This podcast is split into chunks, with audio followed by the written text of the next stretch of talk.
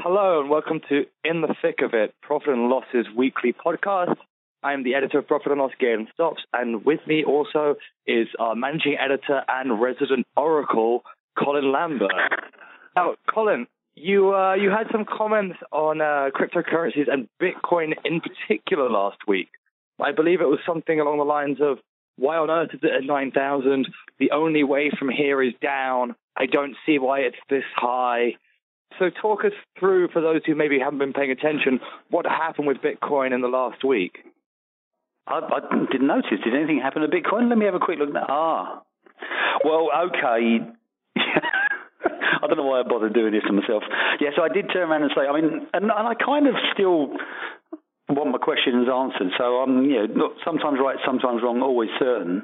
But I basically said that why is Bitcoin at nine and a half thousand dollars? Because the announcement of Facebook's Libra, and, and you made the point that it would give credibility to cryptocurrencies, and that could be why people are buying it. But I sort of saw it and went, well, why would you use Bitcoin when you can use a stable coin from Facebook that's got a lot more coverage? Well, you know, it's, it's got firm assets behind it. Why is Bitcoin at nine thousand five hundred dollars? Should be lower. Um, I think on Wednesday in Sydney time, it hit thirteen thousand dollars. So by my by my rough calculations, that's only fifty percent higher. So, um, yeah, oh, only a gentlemanly fifty percent increase. A gentlemanly fifty percent. My stop loss is at fifty-two percent. um, what I would say though, actually, is that since then it's done. It's. I mean, you know, I tweeted yesterday. You know, it's back, and there's a chart of Bitcoin just zooming around all over the place. And I noticed today it's down below eleven thousand dollars. So it's, it's. I think we're back to where we were. Is you know, Bitcoin's back, back, back, baby, um, in terms of volatility. Um, yeah, yeah. What can I say? It wouldn't be the first disastrous call I've ever made. You know. So, so but speaking about the, the, price action of Bitcoin, do you know what I find hilarious about this whole thing, right? Which was, um, you know, 2017, the price is roaring upwards, and all the skeptics are going, "Oh, it's all a load of nonsense. This is a rubbish, made-up asset. It's never going anywhere." And then, as it carried going on and on in 2017, those people got quieter and quieter and quieter, right? Then becomes yeah. a bubble burst in 2000 and at the end of 2017, and in 2018 when we had that bear market, all those people who had gone quiet came back around, being like, "See, I told you so. Look at it, it's never going anywhere." Meanwhile, all the crypto people spent all of last year and the very beginning of this year telling me and everyone who would listen, "Oh, it doesn't even matter about the price action. We're not here for the price action. This is a long-term play. You know, the the, the price action doesn't mm. determine." Mm. The, the mainstream adoption, that's not even what we're looking at. And as soon as it starts screaming to the upside again, all I'm getting is texts from people and WhatsApps from people in the crypto world being like, like it's back. We're over the we're over the hump, heading towards twenty thousand now. Like, like, you literally just spent the last like year telling me how like you don't care too much about the price action because you were like you know building for a sustainable future and all of this stuff, right? But as soon as it's going your mm. way again, that all goes out the window. All you want to talk about is is look, it's going up, up, up. All I can say is I think it's the ultimate definition of a retail market. It's an absolute herd instinct. There's not yeah. a great deal of science goes into it. All it needs is a push in one direction, and they've got their they've got their reasons ready. Yeah, I mean, to your point there about you know it is coming back and you know, and um, you know, it's a stable long term investment. Is it?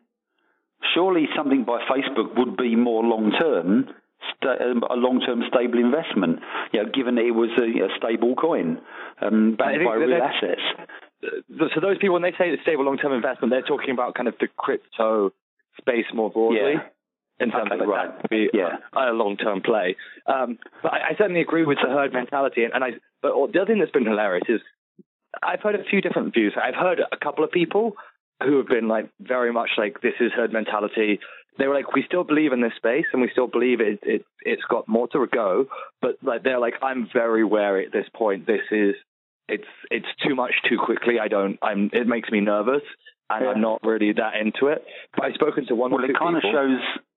Yeah, sorry, it kind of shows a lack of liquidity as well, doesn't it? Yeah, definitely. Um, and then I've spoken to one or two people who are just like, oh, this feels so much more sustainable than 2017. You know, there's real money behind it this time. I can you know, we, we, we're seeing a difference.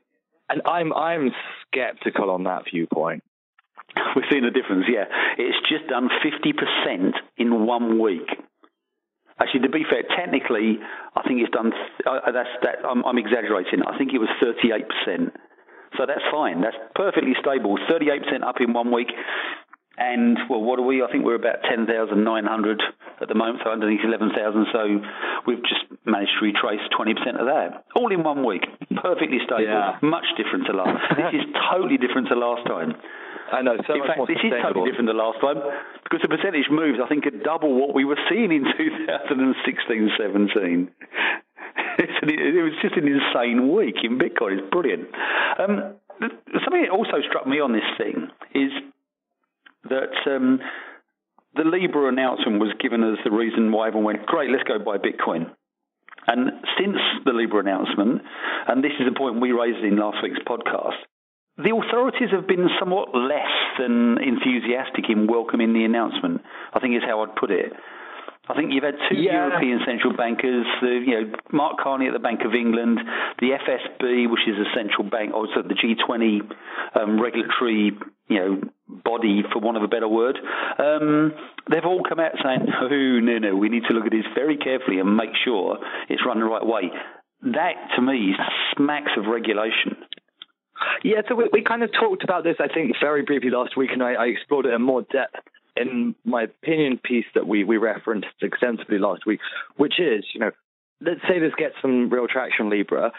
The central banks, governments, and authorities of the world are probably not going to feel that comfortable about the rise of a, a global international currency traded against their own that has a, an effective central bank consisting of Spotify and Uber and Lyft and Facebook, right? That's and ultimately, right, those if it really took off, that would have the ability to impact their currencies potentially. Mm. Um, oh yeah, so, I mean, and yeah, they're trying to launch their own digital currencies as well, which I thought was just contactless payments. But there you go. Yeah, so I think I think definitely the the regulatory angle there is huge. To be honest, Bitcoin in the crypto space, I mean, for like the last couple of years almost, right? There are always these rumors that Amazon or Facebook or one of the biggies, even if it was just like an internal coin, like a JP Morgan style coin, right?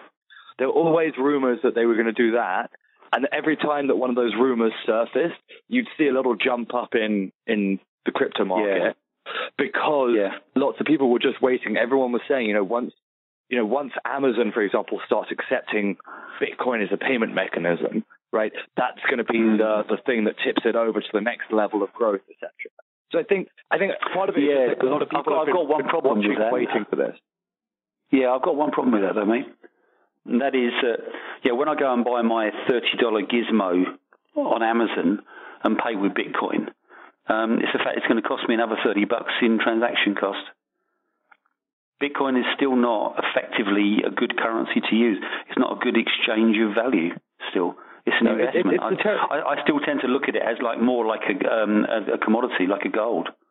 No, it is. It, it's it's it's not a good store of value, and therefore it's a terrible mechanism of payment. But that doesn't change the fact that if um, that people were ex- the belief was in the market that if one of the biggies like that comes in and starts accepting it, right, even if it like doesn't isn't the most effective yeah. method, right, that will fundamentally boost boost usage, yeah. boost people's belief in it, show that it's here to stay. You know, it's it, it doesn't necessarily mm. make a whole lot of logical sense. Like, why would I go and buy?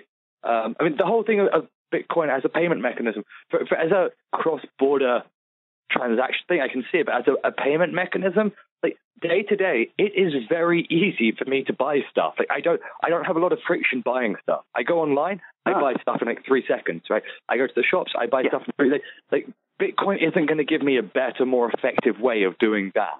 Right?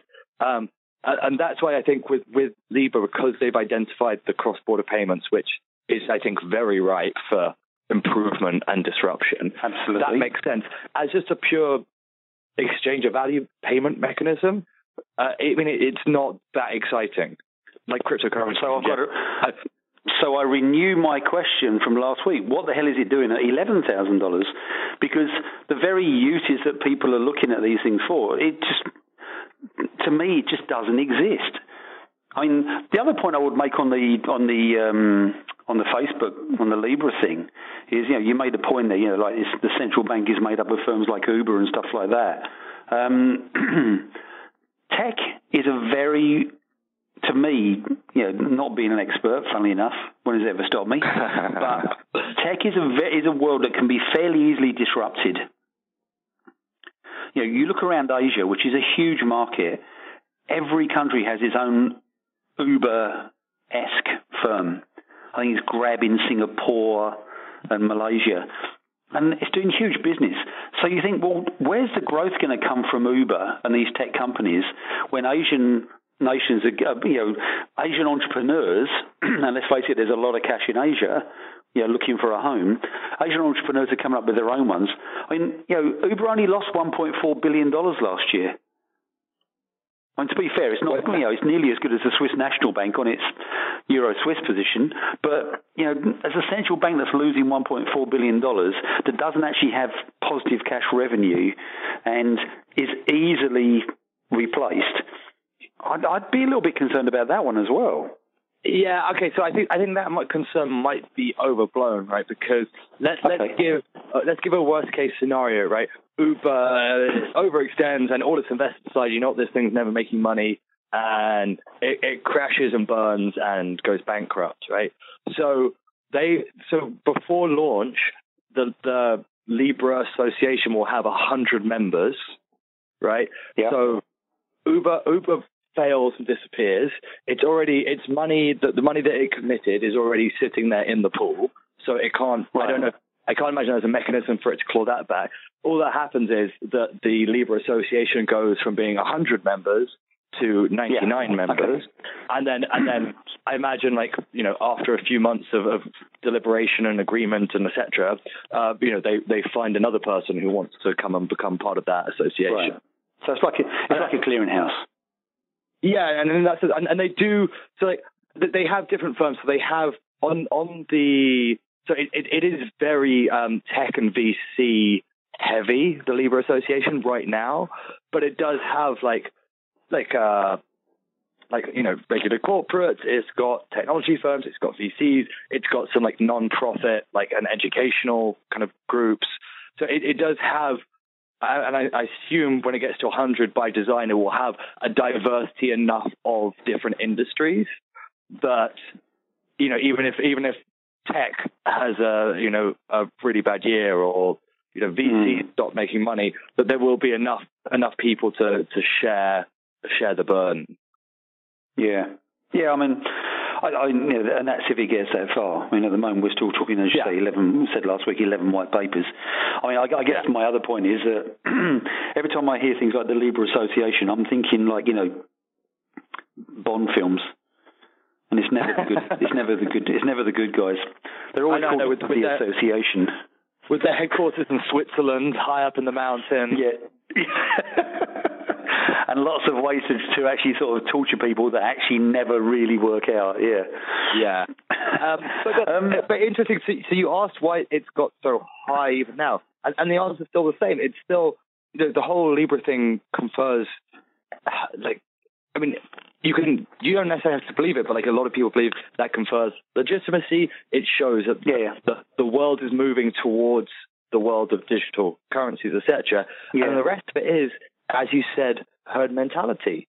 Um, mm. And uh, one interesting thing on the herd mentality side, actually, which was um, we we have a um, an article being published, which will be out published by the time this goes out, um, based on some of the comments that were made at um, the London event that we hosted earlier this year about cryptocurrencies. And I thought one of the really interesting points that got made there um, was Max Boonen, the uh, CEO of B2C2, was talking yep. about how people talked about kind of the, the quote unquote institutionalization of crypto, but people didn't really think about what that meant, right? They talked about BlackRock being a large institution, but they didn't really understand what BlackRock is, right? He was saying, you know, the BlackRock and firms like this, they are basically big pools of money from retail investors, ultimately, from individuals, right? They get yeah. so big because they just get so much money from so many people together. Um, and so he was saying that, that basically it, the they're not going to come unless demand's there from the retail side, from their retail investors saying, hey, we want to have access to this thing. So he was saying that the next, the wave of institutional money is actually going to become from retail demand. So it's kind of a down up thing, right? Yeah. Um, he was saying that a lot of firms he thinks in the crypto space have, have misidentified the end user and that they were sort of trying to cater towards high speed prop trading firms. Um, and he said those firms are going to come, but but they're not going to create the market. They'll come because there's an underlying volume there. They can't drive yeah. themselves, and kind of there was some uh, agreement from from uh, other people on the panel saying that that one of the mistakes that a lot of people made was um, that they looked at kind of the the evolution of this market, um, and they compared the the pickup that was done by retail compared compared to the original kind of like techie people who's who were the first adopters of Bitcoin was then going to be Im- mimicked by institutional players, whereas it might not actually quite look like that when it finally happens. Yeah, I mean, I moderated that session, and then um, thankfully I had three good panelists who knew what they were talking about. Because um, I clearly don't when it comes to this sort of stuff, when it, particularly the price action. Um, yeah, I mean, I think I, I, I totally accept you, your point, and I accepted Max's point at the time. Um, I guess for me, the significant part of it, though, is that the decision making will be made at institutional level as to where to invest, you know, buy, sell, um, and that is the crucial part because you know retail. You, you BlackRock does not respond to you know a thousand retail punters going, well, you got to buy this, you got to buy this. Um, they make their own decisions. So that kind of puts a, a, separation between this, as you say, or as I say, herd mentality, which I think also, as an aside, makes it just highlights how easily manipulable the price is. And this Bitcoin's going to go through a difficult period here because you're going to have the odd institution, they don't have to be huge institutions like a BlackRock. They could just be a medium-sized institution, and they might dip in with, okay, we're going to stick 50 million in in crypto that will create an, an outsized market move going in.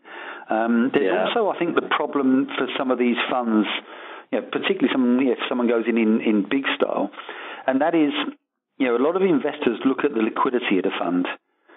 How liquid is a fund going to be if it's in something like Bitcoin at the moment? Because frankly, if you were trying to get out of, I reckon, I don't know, $10 million worth of Bitcoin at the moment, you'd probably your slippage would be quite interesting. So uh, it's a chicken and egg situation. You I kind of think you need the liquidity providers there first.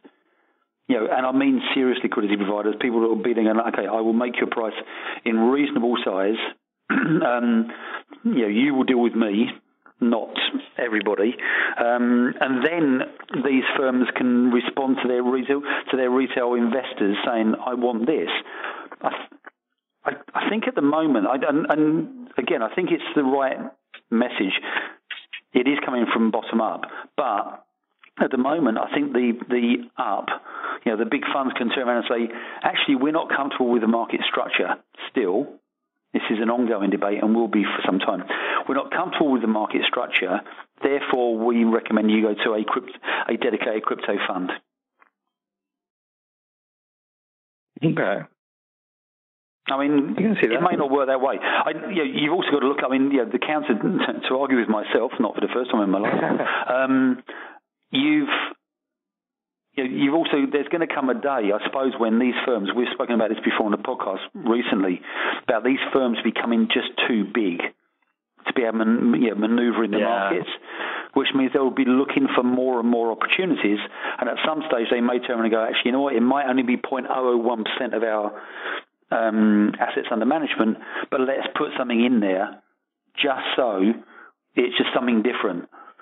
There was there was a paper I haven't read it properly. It was published this week, and it was talking about um, correlations between FX rates, um, the, uh, the price of gold, and crypto pricing.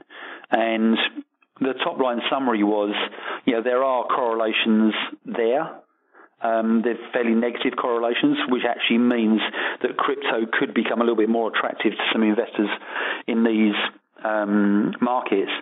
I guess the problem is FX as an asset class, in terms of actual investment dollars in it, is not that huge compared to what it is in fixed income and equities.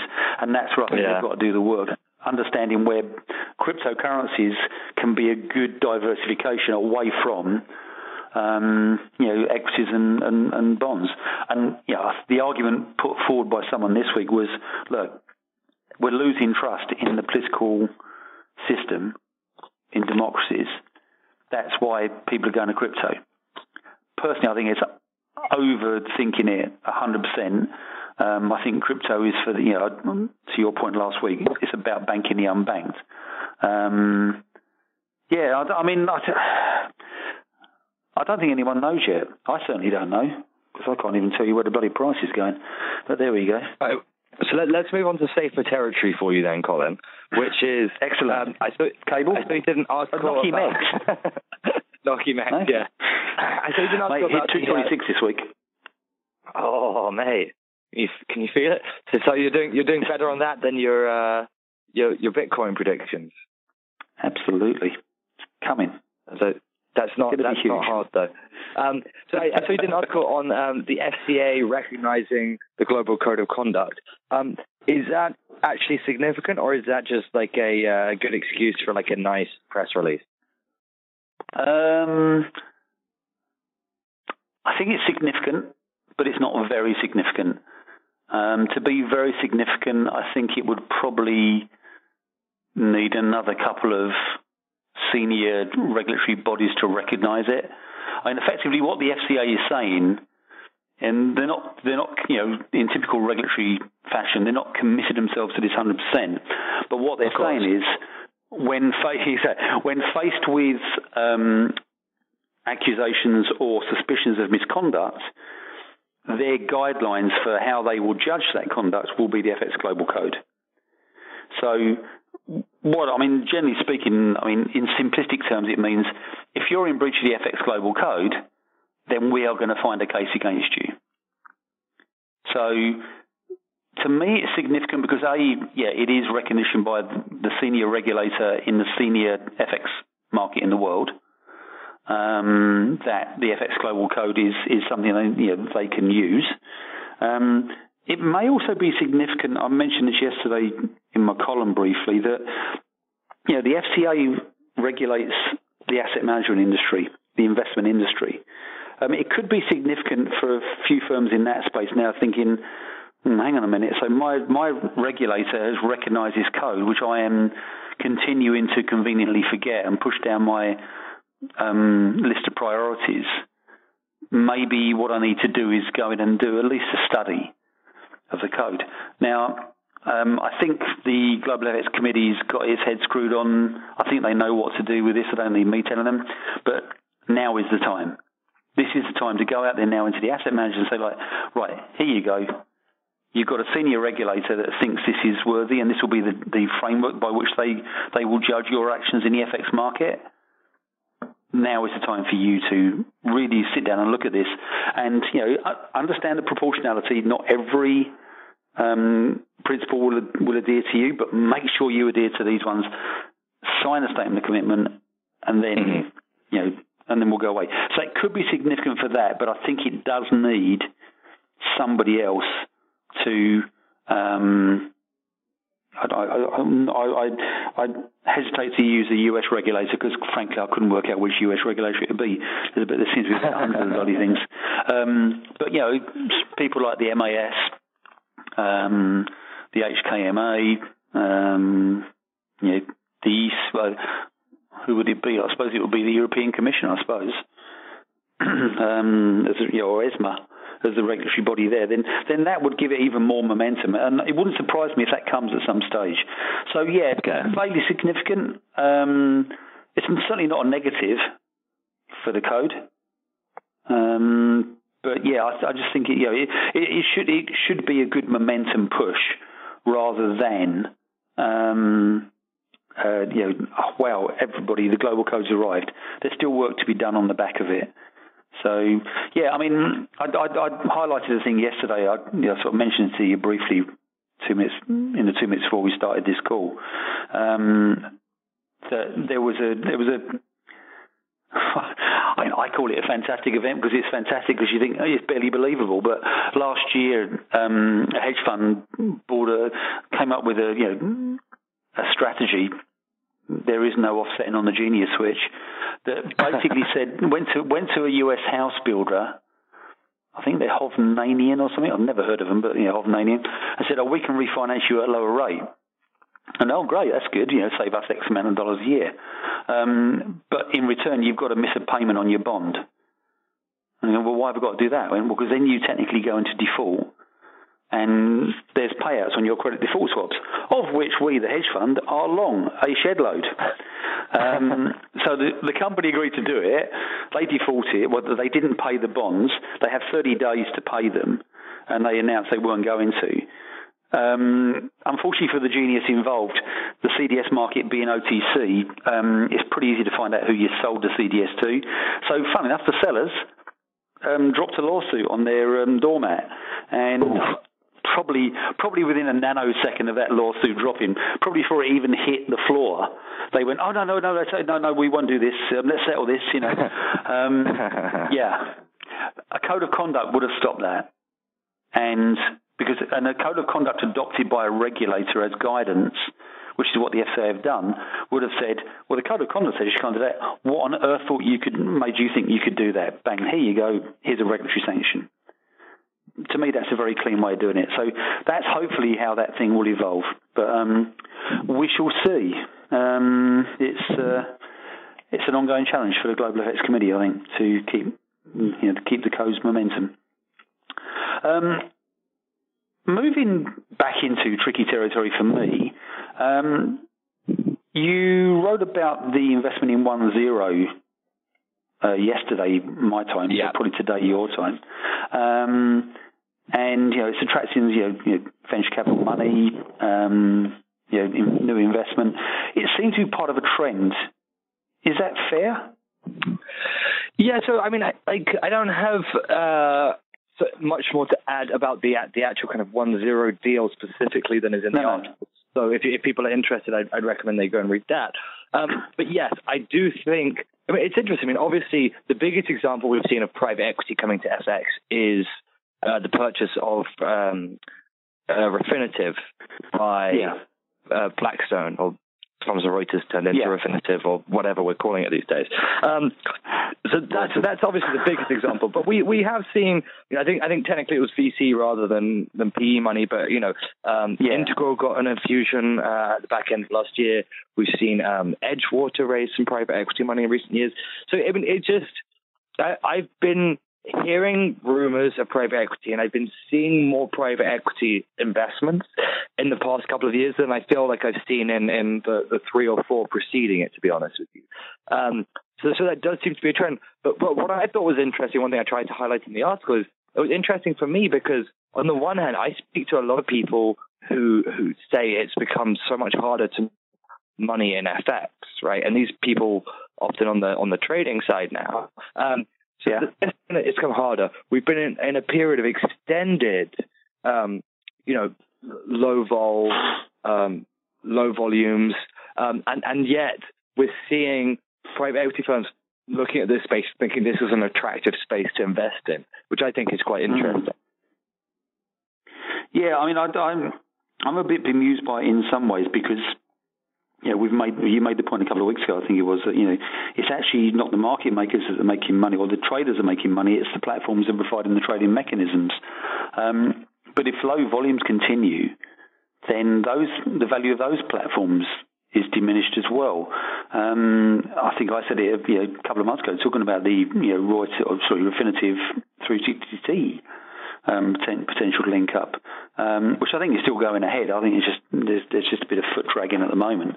Um, but I wonder if in a few years' time we'll look at these valuations, go like, what were we thinking? Because again, it's easy to disrupt. It's quite expensive, and you know some of these firms are disruptors. Don't get me wrong, and so therefore I see it as being you know that will be a smart investment.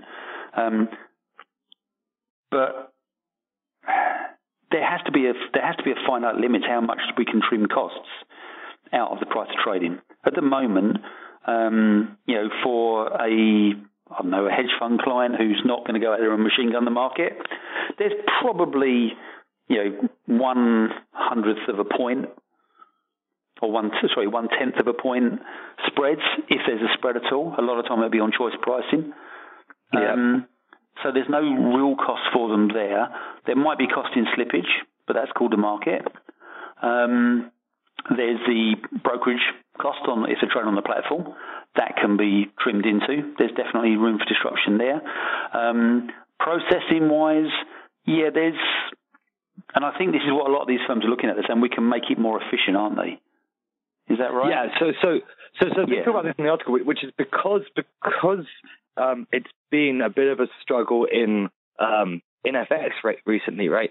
You basically need yeah. um, one of two things, right? You need need something that's going to be able to uh, reduce your costs, right, or something innovative that's going to let you increase your revenue. Yeah. So I think if if you can do one of those things, and when you're reducing costs, obviously, you know, you have to be able to reduce costs by such a figure that it reduces it by so much that yeah. it's still worth the added fee that they'll now have to pay you to reduce the costs.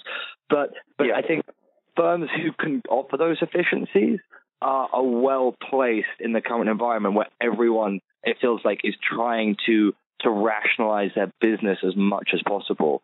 Um, and I think you know part of that was regulatory driven for a while, but I think now very much yeah. it is. Um, you know, it's it's looking at when it's easy when when you know the market's trading heavily and everyone's making money, but when it's not, yeah. I think you know it's about who can, who can be smarter with how they do things and more efficient. Yeah, it strikes me what they're looking at now is they've gone away from the actual trading process and now into the technology stack. Exactly. Um, let's use these third-party technology providers to you know reduce our efficiency and reduce our cost.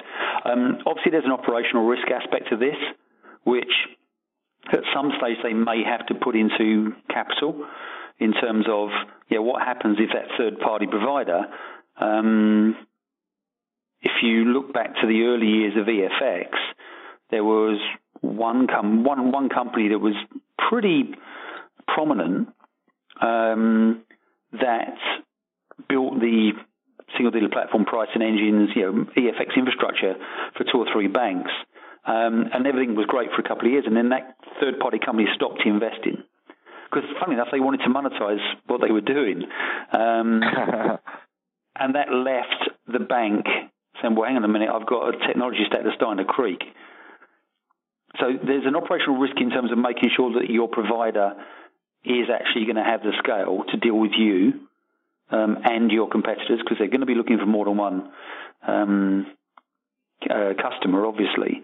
Um, I think there's also a question of how, how much you can squeeze out of of the stone because um, you know if you've got ten tech providers all saying, well, yeah, I can I can improve efficiency in your process by hosting your tech stack here and hosting this part of your tech stack. That's fine. Um, but they're going to be in a competitive market as well because if there's one thing there's nearly as many of as banks, it's fintech firms.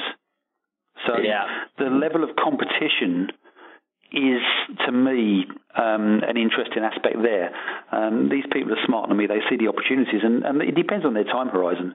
I would say long term, this is not necessarily a great investment, but in the short term, it could be absolutely fantastic. And if that's what they're looking at, and let's face it, Blackstone are turning around, you know, the FX trading platforms of, of Thomson Reuters pretty quickly if they are going to sell to 360T in the next few months, as we think they will, um, yeah, that's a short-term investment. They're reducing their debt. They're making good money on it. Happy days. Well done.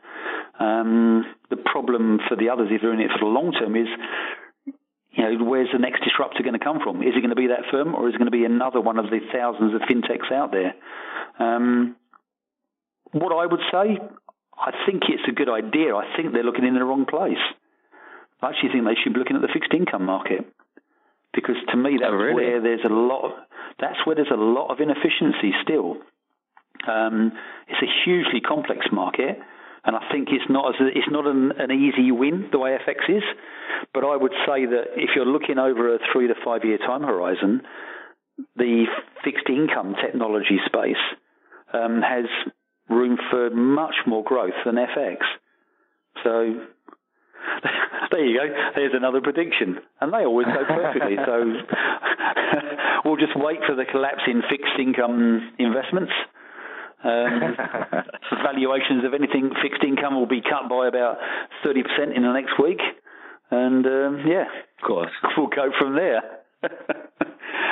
so, on that note, with yet another prediction to come back and haunt me, we'll close up this week's podcast. Um, maybe you can download us from the uh, iTunes Store or off the P&L website. Um, thanks very much for listening. We will be back next week. Have a good week.